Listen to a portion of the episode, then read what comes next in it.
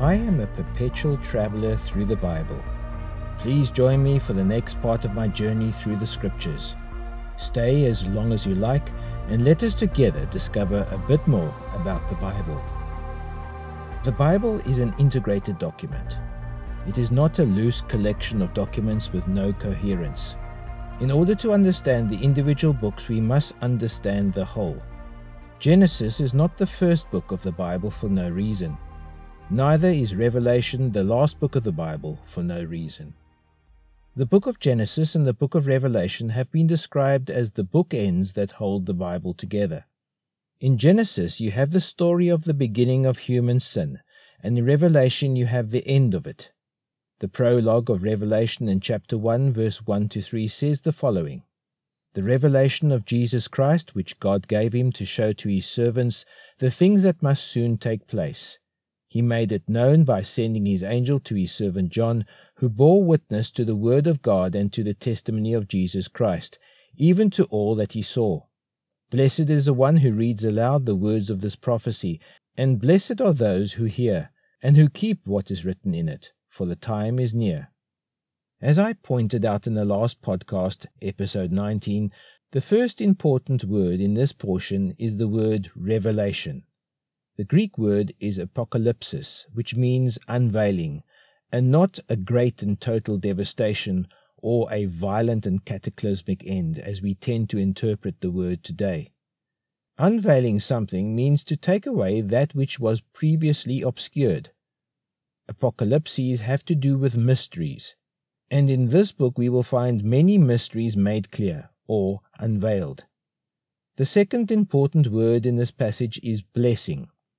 The Greek word for blessing is based on the Hebrew word esher. This is unusual because the normal word for blessing, as we understand, is translated as barak in Hebrew. Barak means to bow down. Esher, however, means to guide. So this special word for blessing would fit in John's intention for the book. It can be a guide to its readers. The third and final key phrase that I want to re emphasize is in the second part of the first verse. The phrase is made it known. These words have a hidden meaning in the Greek.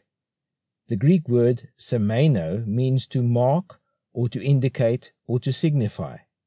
The literal meaning of this phrase, therefore, is to make known by means of signs or symbols. In other words, Jesus symbolized it to his servant John. This is a very important aspect of the book of Revelation. It is a book largely of symbols, not historical records or moral laws and guidelines or even parables. An important fact to remember when trying to understand Revelation is that it is not a factual book or historical record like Exodus or Acts. So therefore we cannot choose to apply our own understanding to it. There is no indication that the beast of Revelation is an actual animal, and we can therefore accept it as a symbol of something else.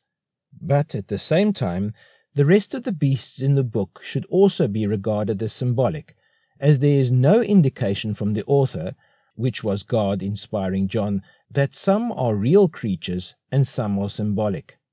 With that short recap out of the way, let us proceed a little further into Revelation. Jesus said to the writer of the book, John, in Revelation 1, verses 19, Write the things which you have seen in the vision, and the things which are now happening, and the things which will take place after these things. I am reading this from the Amplified Bible as it clearly communicates what Jesus is saying to all of us.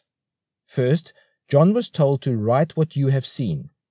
That covers the vision of chapter 1. What John the Apostle saw was the Lord Jesus himself walking in the midst of his churches. Then John was told to write what is now. That occupies chapters 2 and 3. That is the letters to the seven churches, which is a broad prophecy of the present age of the church. Then John was told to write what will take place after this. This occupies the largest part of the book of Revelation, from chapter 4 to the end of the book, which is a prophecy of what will take place after the church age. In Revelation chapters 2 and 3, we find seven letters which have been largely ignored and unopened by the Christian church over the years.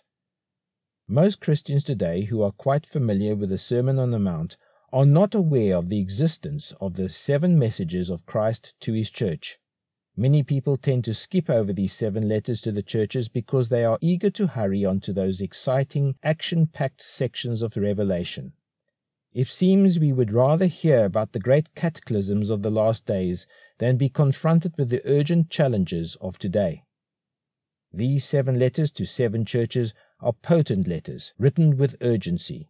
Their message is still as relevant and timely today as when they were first written.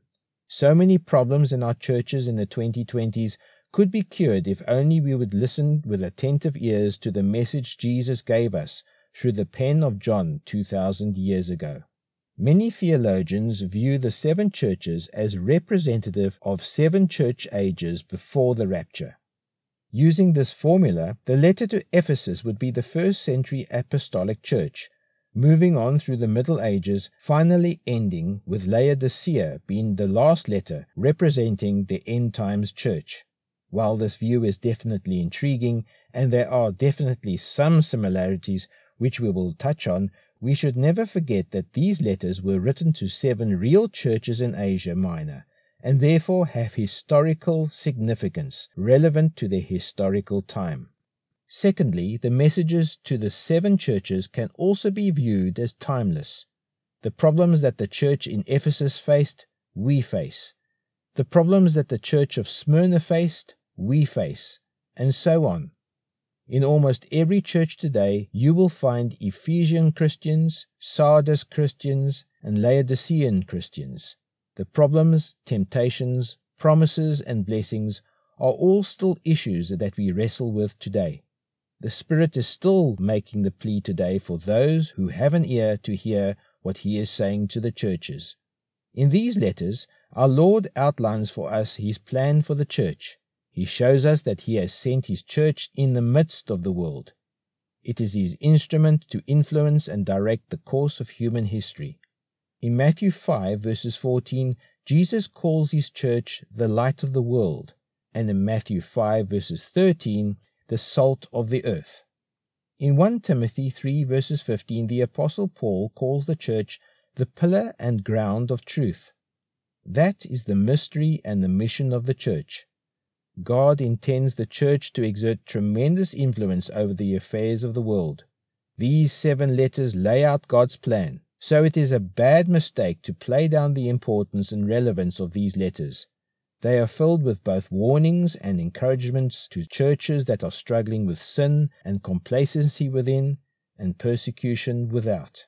In these letters, our Lord teaches the church how to live as light in a darkening world while also confronting the sin and error that threatens the health and life of the church. As we begin to study these seven letters, I'm sure that two questions would be popping into your thoughts. Why are only seven churches addressed? And why these particular seven?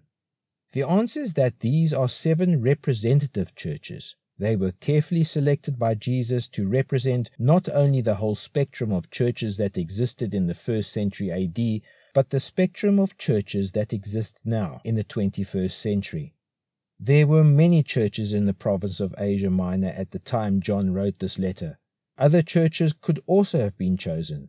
In fact, many other churches in Asia Minor were better known, such as the churches at Colossae or Troas. But the Lord chose these seven churches because they represent conditions that have prevailed throughout church history from the beginning to the end. There are seven basic types of churches that exist in any period of church history. Every church that truly knows Jesus as Lord can be recognized as fitting one of these seven models at some particular moment in its history. By either repentance or disobedience, a church may change from one classification to another of these seven basic types, but it can always be found somewhere within the sevenfold pattern. These letters can also serve as a preview of the entire history of the church from its beginning to the last days. They could represent seven stages or key periods in church history. As we have read in Revelation 1 verses 3, the entire book of Revelation is called a prophecy. This prophecy includes chapters 2 and 3 as well as the rest of the book. I mentioned in the previous podcast that the number 7 is important and features prominently throughout the book of Revelation. It is the number of completeness and perfection. It is God's number. These seven letters then constitute our Lord's complete overview of the church, stage by stage, from beginning to end. We must never forget that the whole of the book of Revelation was written for these seven churches. Each church not just one particular church from chapters 2 and 3, is expected to know and understand the entire book of Revelation. As we explore these seven letters, I will briefly trace the different historical periods of the Christian church, while also carefully examining what the Lord says to each of these seven historical churches.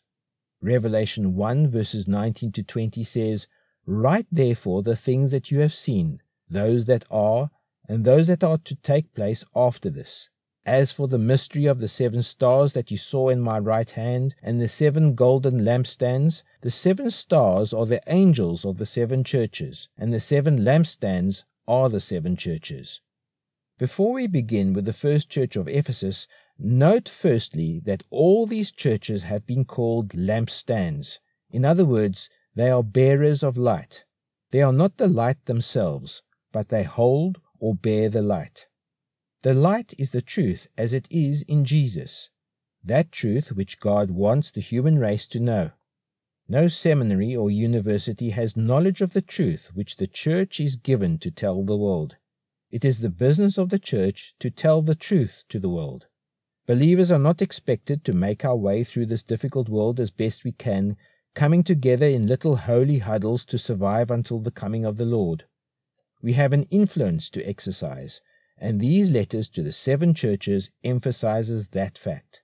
Secondly, each letter is addressed to the angel of the church.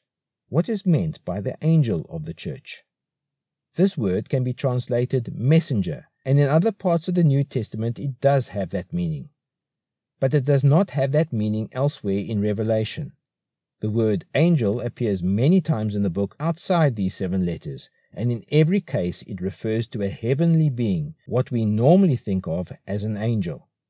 So I am suggesting here that each church has a heavenly being responsible for guiding the human leadership of that church. In some theological circles, this angel or messenger is thought to be a reference to the pastor of the church.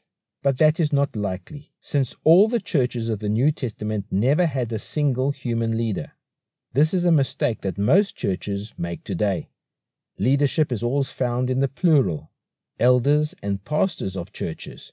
No individual human leader is addressed here, so I have to concede that it is sent to the angel of the church, the heavenly being that is responsible to help the human leaders of the church to know the mind of God.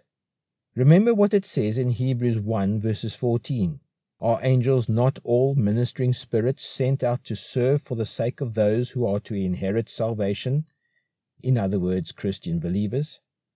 It seems very likely, therefore, that in the invisible realm, which is very real but which we cannot see, there are angels assigned to each church to help the leaders and congregations to know what is in the heart of the Lord. And somewhere within these seven letters we will find our own respective local churches. If you think of all the letters in the New Testament, the letters of Paul, Peter, James, and John, and these letters from Jesus Christ to the seven churches in Asia Minor, do you ever wonder if the human writers of these letters stopped to think of the history, those 2,000 years of church history that would follow, and the millions and millions of believers who would some day read these words? We probably have not. We are pretty insular and blinkered in our thinking, but I am convinced that God, when He inspired all these letters, was thinking not only of the time in which they were written, but of the centuries of history that were to come. This is why these letters, written two millennia ago, will continue to be relevant and give life to the church in our own era, as well as in every previous age.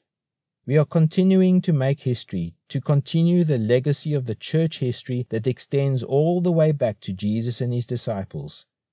The letters of the Bible, including these seven letters to these seven churches, were written with history in mind. Future history. This is our history.